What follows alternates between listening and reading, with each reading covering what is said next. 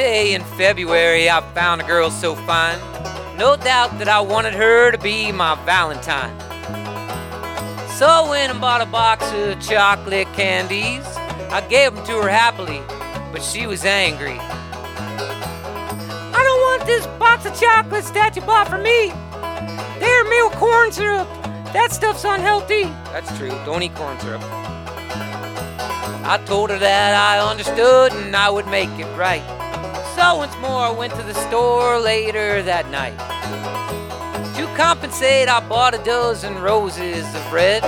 It was late when I gave them to her, but this is what she said. I don't want these pesticide-covered flowers shipped here with fossil fuels and grown with slave labor.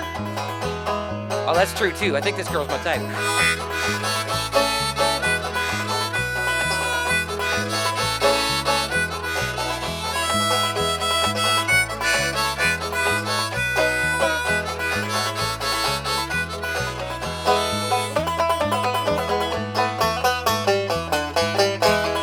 I was feeling so dumb, so I went back to my home. When I was there, I felt despair, and I sat there all alone. I had no idea that pleasing her would be this hard. So this time I kept it simple, and I bought her a card. I don't want this greeting card, it's made out of trees. If they all get turned to paper, then we cannot breathe. Oh, good grief, it's official. This hippie girl doesn't like me at all. Oh well.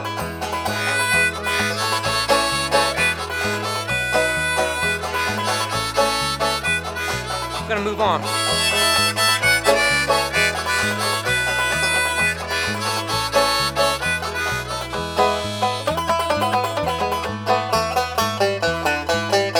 I must have been struck by the wrong arrow of that flying Cupid, cause then I knew I have no luck and Valentine's Day is stupid.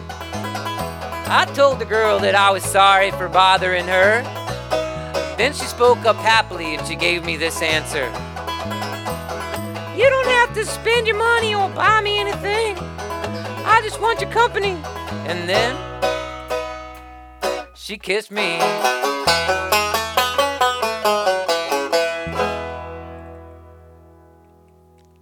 Woo. What is another name for a hippie these days? A conspiracy theorist.